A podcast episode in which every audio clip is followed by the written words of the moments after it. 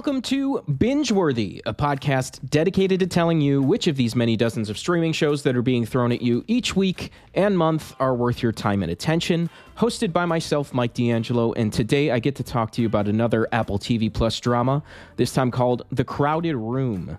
Uh, created by Akiva Goldsman, the show follows Danny, played by Tom Holland, a young man who was arrested for a violent crime in the 1970s, and the complex case that arose from the accused man's unique condition. Let's just say that.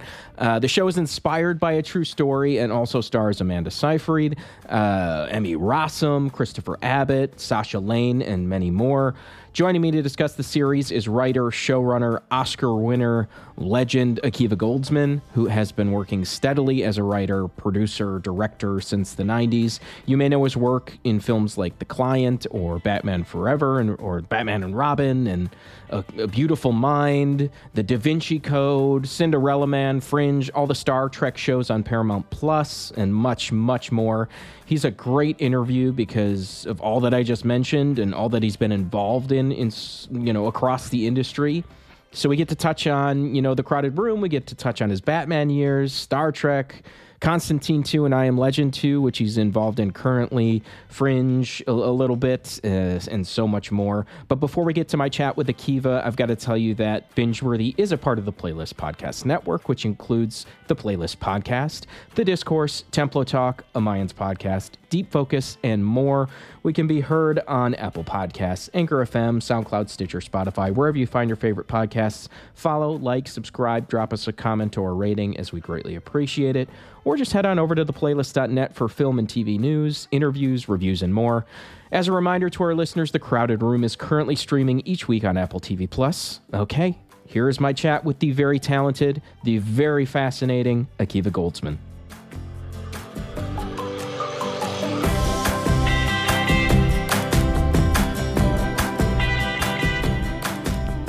Doing very well. Thanks for talking to me today. I appreciate your time. My pleasure. Where are you on this fine day? I'm in the the lovely exotic Milwaukee, Wisconsin. That's currently wow. Okay. All right. Oh, and how is it? Is it very smoky? It's been pretty rough the past couple days. I guess people have been comparing it to like the New York thing that It happened was- a few weeks back. It was something, man. It Were was like I was. Yeah, I'm here in New York now, and it was uh, definitely a science fiction movie. It looks like it. It just like Yeah. our, the sun's red. Everything's Yeah, like yeah, crazy, man. It's crazy. Yeah, yeah. I think it's Total Recall, right? And when they get Yeah. to Get your ass to Mars. All right. Um. So longtime fan, as you can see by the uh the t-shirt. Oh, nice. Yeah, Nice. actually, and the hat. Oh yeah. Um, by the way, I, that's a good hat. I somewhere I have a sweatshirt from production with that logo on. I'm. It's a good logo. It is. It's so good. I love it. So to not only be talking to you at the time for the crowded room, but also to be jumping on with you when I'm just like churning through Star Trek Strange New World season 2 and loving every second of it. It's an absolute perfect time to to get you. So I appreciate it. Well, my pleasure. Yeah, congratulations on all of it. But let's start with Crowded Room, which is loosely based on this book about the life of Billy Milligan. Let's just start with what drew you to that story and like how you got into it.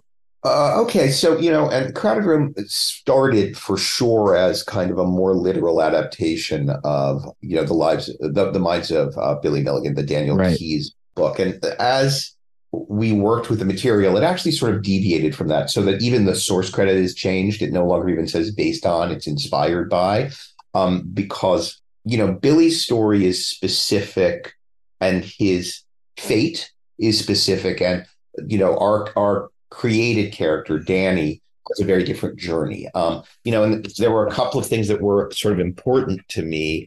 You know it's billy's story and danny's story are both pretty grueling. And so for me i needed a, a narrative that was hopeful at the end. Mm, and the book itself when it was published ended on a hopeful note but then the kid's life went on right? And so yeah, I, I needed to. I, I felt like if you're going to stick with us for ten hours of that, you got to have some hope. And I also, I, I sort of wanted to explore trauma in more ways than might have necessarily existed in this in in the book. So you know, you see all all sorts of characters having sort of it, there are a lot. Everybody's struggling with some version of trauma in in the show, and so that required a bunch of fictionalizing. Yeah, that and like if you do the deep dive on on Billy, it gets dark. Like, and that's where you're like, can you root for a character like this? Is that why you kind of had to diverge? Yeah, I mean, I, I, you know, whether you you can or can't, it's hard to look at Billy's life and say, oh, it ends on, you know, it, it ends on promise, right? And mm-hmm. I want to talk about always surviving mental illness. You know, mm-hmm. um, I want, I, for me, the, the stories of those of us who have had struggles or continue to have struggles with mental illness I want people to know that we prevail, you know? And so stories are not everybody's life, but they're there to inspire, right? So mm-hmm. we they can be there to inspire. And so so this is this is a story whose whole purpose is to get you to believe you can get through it no matter how grim. And that may be Pollyanna of me, but I would rather tell that story than the you don't get through it. well, there's that and there's also the twist of it all. Like if you don't know anything about this story, I think this week is where people are going to get the, the rug kind of pulled out from under them, isn't it? Yeah, um, I think so. I think so. Yeah. So so far it's kind of revealed that we've you know been meeting his personalities and it's an interesting choice to take this long for the reveal. Did you really want people to invest in all those characters before you pulled that rug or what was the that, the narrative Yeah, I mean the hope was that folks would come to it and sort of just be interested in the life he was leading and then you'd start to realize it pretty quickly i think. You know for those of us who are uh, familiar with this gag in movies from you know, The Sixth Sense to Depart, you know, A Beautiful Mind. You know, we've all right. I've I've done it. We've all seen it. You know, that it's just you know, somebody wrote interestingly recently. It's not really about the audience learning about the condition of Billy's mind. It's about Billy or Danny. Mm. It's not really about the audience learning about the condition of Danny's mind. It's about Danny learning the condition of his mind, right? And mm. Danny discovering that he's fractured in that way. So, you know, I think that it's not hard to figure out pretty quickly. And then it's supposed to be sort of fun to see who is and who isn't and how that plays out. It was very interesting because we did ask, well, and I think ultimately, you know, I think this was a mistake that we all made, is we sort of said when we sent it out, you know, please don't spoil. Mm. And it got a very interesting response. People were angry that they were being told not to spoil it and they the reviewers there was a very funny thing about that which i don't understand but at least the audiences seem to really like it and i think they are along for the ride so. yeah for sure uh, my wife didn't necessarily see the twist coming Right. So I, I like clocked it. So I'm yeah. just waiting for it to the shoe to drop, and then I watched Great. her kind of realize it. So it was, Great. It was pretty fun. Great. You know, and then um, it keeps you know sort of it, you know it sort of folds on itself again and again. Hopefully, so. exactly and then there's like i mean when it comes to like the whole like mpd or did of it all there's a lot of debate in the the like psychological community. Like were you ever tempted to wrestle with the is it real of it all or was that just too much too muddying of the waters?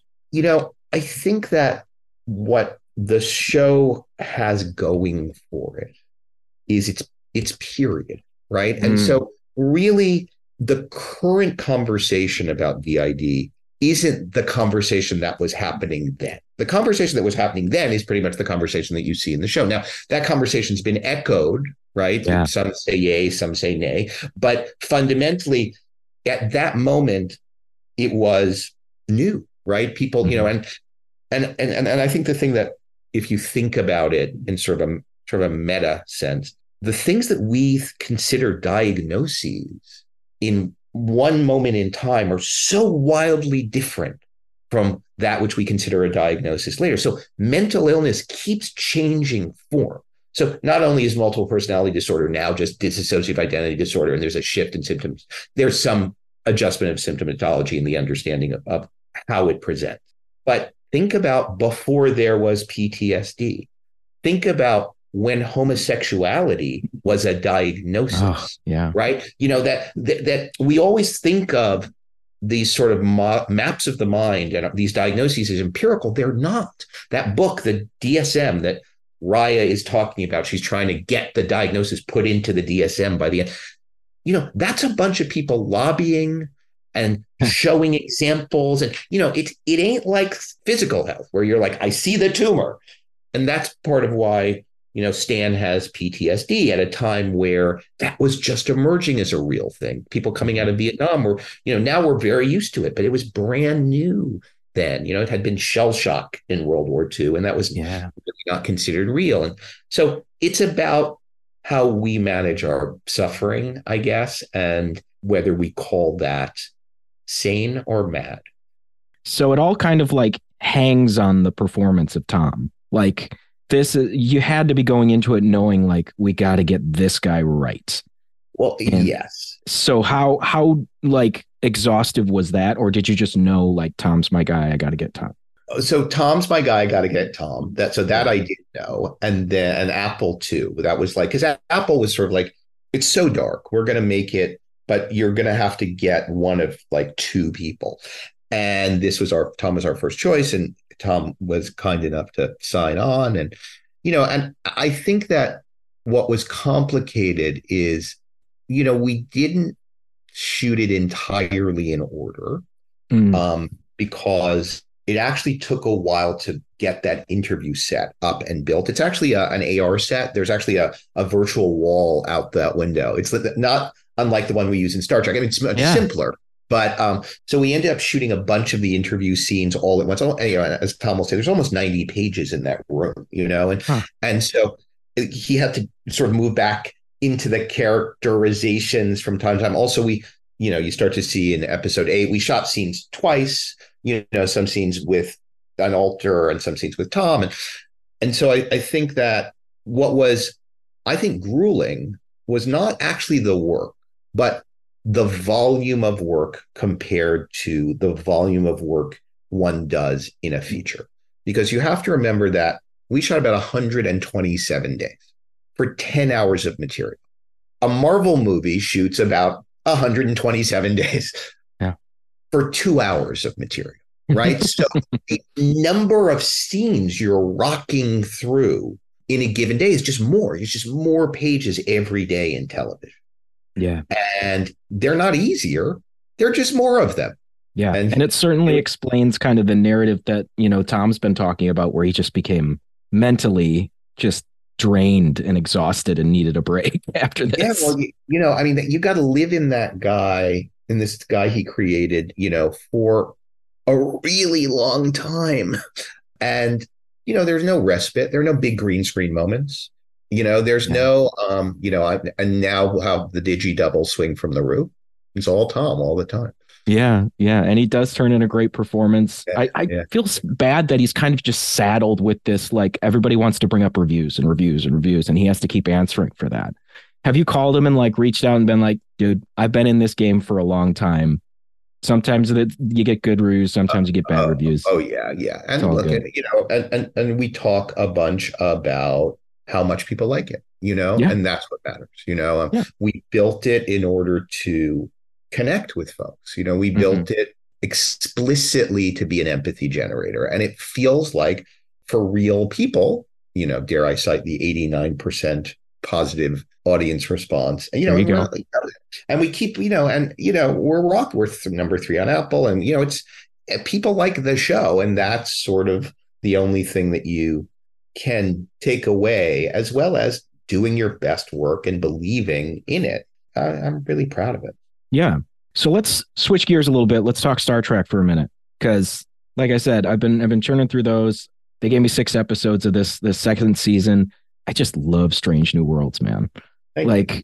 all of these shows have such a unique kind of flavor to them. Discovery, Picard, you know, uh, Strange New Worlds. You're involved in all of them how much involvement do you have at this point with those Star Trek shows?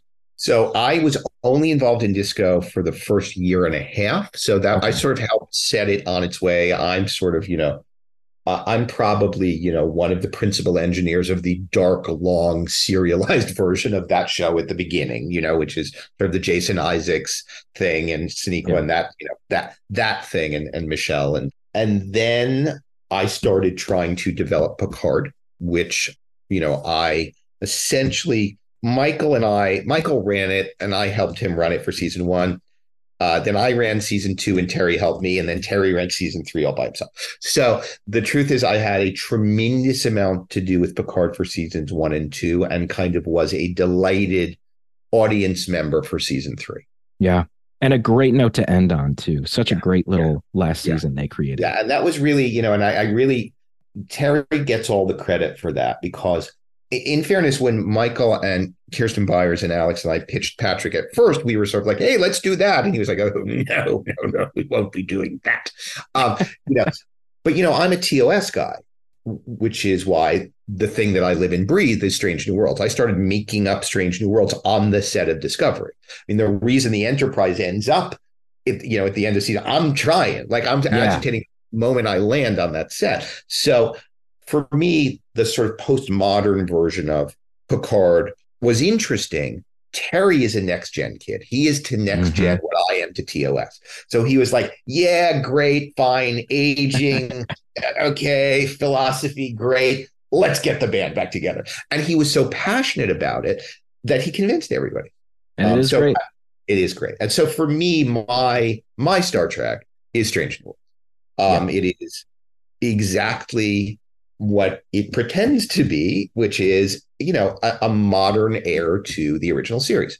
Yeah. We jump genre, we shift, unlike disco, where it's an ensemble piece every week, we kind of, you know, you can see by the log in front who's it going to be, you know what I mean? And we kind of follow character stories uh, that are serialized slightly or or moderately and, and you know with singular episodic episodes and jump genre as much as we can. Yeah, I love it. I love it. Can't wait to see the rest of it. So Discovery's coming to an end. Picard just ended. Hopefully, Strange New Worlds keeps going for a long time. What's the future of Star Trek looking like at this point? What's the temperature for it? I don't know. This is, you know, this is really an Alex Kurtzman question because mm. I sort of pop around from show to show, but I I don't have any sort of you know systemic Star Trek uh, responsibilities. Obviously, we talk about where it could go and but for me right now my actual job which is not my actual job because i can't do it currently but my actual job is just to to agitate for strange new worlds um, yeah. because we're in prep we were a month out of shooting when it became clear that the strike was likely and you know and they sh- they shut us down so you know we were four weeks from principal before they pulled the plug is this for the end of season two or was this season three? Season three. Three. Oh man. So you know, and you know, we had had a room, we had everything. You know, we we broke ten. You know, we have scripts for four, outlines for five. I mean, you know, and and uh, and story breaks for all of them. I mean, sort of the more the, the more general break. We break everything twice, but you know, so we're eager to get back, obviously, but yeah. we're you know also eager to kind of resolve these issues that are writer based and I think actor based and even still director based, you know, because mm-hmm. shifting in a way that paradigmatically paradigmatically is pretty challenging for those of us who make shit. Yeah. Well, hopefully now that the actors are joining the gang, hopefully it, it resolves itself pretty quickly. Yeah. By the way, one way or the other, right? Like if mm-hmm. the actors strike, that does one thing. If the actors don't strike, that yeah, but it's gotta, it has to end. Yes. Um, it just doesn't seem to have to end tomorrow. Yeah sadly. Uh, I have to ask about some Batman stuff because obviously I'm I'm a Batman guy. I grew up with you know '89 and and Returns and Forever and Batman and Robin. Like those were chi- my childhood Batman movies. So I have a lot of nostalgia for all of them in one way or another. And it's also like you one of your first big Hollywood. You know, yeah. these, this is yeah. my tent pole introduction. So what's yeah. your your memory of working on those movies? And do you remember like a lot of studio pressure or notes or directives? Because I know returns kind of made people want to pivot. Yeah. So, you know, I came in sort of, the train was already moving. I had been working, you know, Joel Schumacher sort of kindly plucked me out of obscurity. I had written a, I'm a failed fiction writer. So I had written a bunch of short stories for about 10 years that nobody ever wanted. And then I wrote a script and I went out to Hollywood and Joel read it and he was like, um, okay. He liked the client. It was the, uh, no, it was actually a script called, uh, Silent Fall, Indian Summer that nobody's ever okay. seen called Silent Fall. But he then read it and then he was like, okay, I like you. I like the way you write. I'm about to start this movie. The client, I'm going to Cannes with Falling Down. Here's Susan Sarandon's address, the book. go meet with her. She has some issues with, there was a script by Robert Getty. So that was, he literally dropped me in, like I was airlifted in. And, you know, we ended up making four movies together. And I was on set every day of every one of them. So uh, wow. it was, yeah, it was an extraordinary kind of school. And Batman Forever what had was had already a, a couple uh, had written a, a, draft of the screenplay, and I had just finished the client, and Joel then sort of pulled me in, and, and and it was a really interesting experience and beautiful and extraordinary. And you know, we shot both movies in the Spruce Goose Dome uh, in Long Beach, uh, and was so in the dome were these giant sets that were made, and when I came in, Val hadn't sort of no one had been cast yet, and it was still going to be Michael. I think I was sort of I was arm's length from I wasn't a producer yet. You know what I mean? I, I've never been a producer on those movies, but I mean I wasn't a producer yet in terms of my sort of I didn't understand quite how it worked. I didn't have the same access I, I do now that I'm old. So, you know, I think that Val wasn't or just was in Robin Williams was still attached. Oh wow. And I remember sort of this extraordinary day where Joel sent me to San Francisco and I spent the day in Robin's kitchen and him just talking about the Riddler. And he was like genius is not the right word. It was as if he like he had opened up his head and like the universe would just talk into it. It was and he was so beautiful and so kind. And I remember when I got home, he had left a message on my answering machine. We had answering machines then, and my my then girlfriend, uh, who then became my wife, who's now my ex-wife, kept playing it over and over again. You know, so the, the you know because we were kids, and there's this message from Robin Williams, and ultimately that he and Joel didn't see eye to eye. Jim came on. Jim was amazing. Tommy Lee, I had worked with, as had Joel in the client. So there was a you know, and uh, and off we went and it was fun and funny and extraordinary. And and you know probably even then i was very much sort of like you know they should just make dark knight returns with clint eastwood. He's on the lot. You know what i mean? But we were as comic book fans we were behind really. Like hollywood had not caught up at all. And so even though tim's batman and Batman Returns, I think were truer to source, or at least a version of source. It would scare everybody. And so they went to Joel because Joel sort of thought of Batman as the show.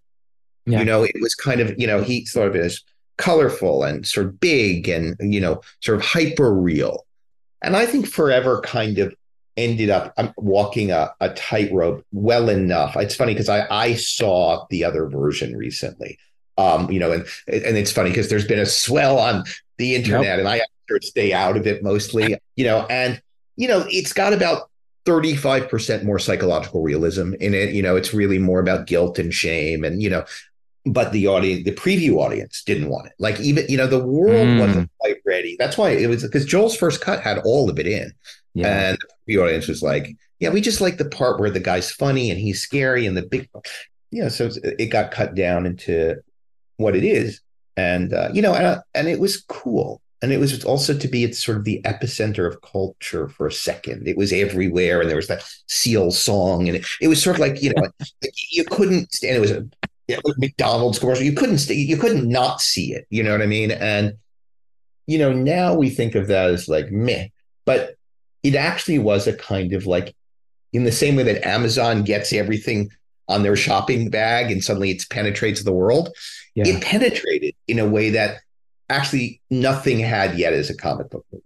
And then we made Batman and Robin. Mm, that didn't go so well. so were you watching this Schumacher cut because you wanted to kind of are they thinking of releasing it or you just were curious? No, no, there there is no they. I mean, the, the the most recent they would be, you know, the folks at Warner's today. This was uh, two administrations ago, or mm. one and a half administrations ago. So, and I don't know how Kevin saw it or why, but um, yeah, he's been talking it, a lot. Yeah, but it exists, you know, and so I'm certainly an advocate for it being in the world, just for Joel, you know, because yeah. you know he died and he died quietly without a lot of nobody was a there wasn't a lot of honoring him, and it would be a nice way to honor him. I think. I think, I think you get a kick out of it. Yeah. Speak of a little a, a little shout out. Did you see the end of the Flash by any chance? I haven't yet, but I know. Yeah. nice yeah. little wink there. Yeah. It's nice to Yeah. see someone pop up.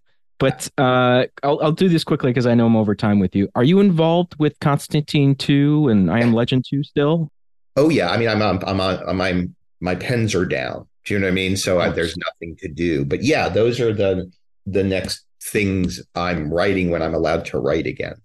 Nice. Okay. So, And I had already begun Legend when we struck, and you know, and and Francis Keanu and I have broken Constantine too. I just haven't started typing yet. amazing. Yeah. I'm really looking forward to that. Uh, also, as a huge Fringe fan, you know, I'm selfishly just going to ask if there's any chance of like in the era of everything's getting a revival. How about a Fringe revival, man? You know, it's interesting because, like, actually, before everything was getting a revival, Jeff Pinkner, who really was the day to day heart and soul of Fringe, um, Yeah. you know, Jeff Pinkner. Uh, by the way, if you haven't watched From, you should watch it. It's his show now. Um, but you know, Jeff and I went in and we like pitched a thing to Peter Roth when he was like, "It's Walter and William, and they're young," and then he was like, "Yeah, no." um, but you know, I, I mean, you know, I do Anna and Josh have any desire to come back to Fringe? I don't know. I mean, it'd be super fun. I love that show, and it was, you know, and it was a, a little bit special, and that's rare. Yeah, it was it was very special to me. But uh regardless, I've taken up quite a bit of your time. What's coming next? Do we have any other projects on the on the horizon that are No, already no. done? No, no, no. I mean, I you know, I'd love to get back to work on Legend and Constantine. That would be awesome. Um, Mhm. You know, I would really like to get Strange New Worlds season three up and shooting. That would make me very happy right now. You and me both. All right. Well, uh, I'll just say for the people listening along, Crowded Room is currently airing new episodes on Apple TV Plus every Friday, I believe it is. Strange New Worlds is on Thursdays on Paramount Plus. So it's all there. You've got a lot of stuff going on, strike or not. I appreciate your time. Thank you. It's nice to Awesome. talk to you. Take care. Likewise. Awesome. You too.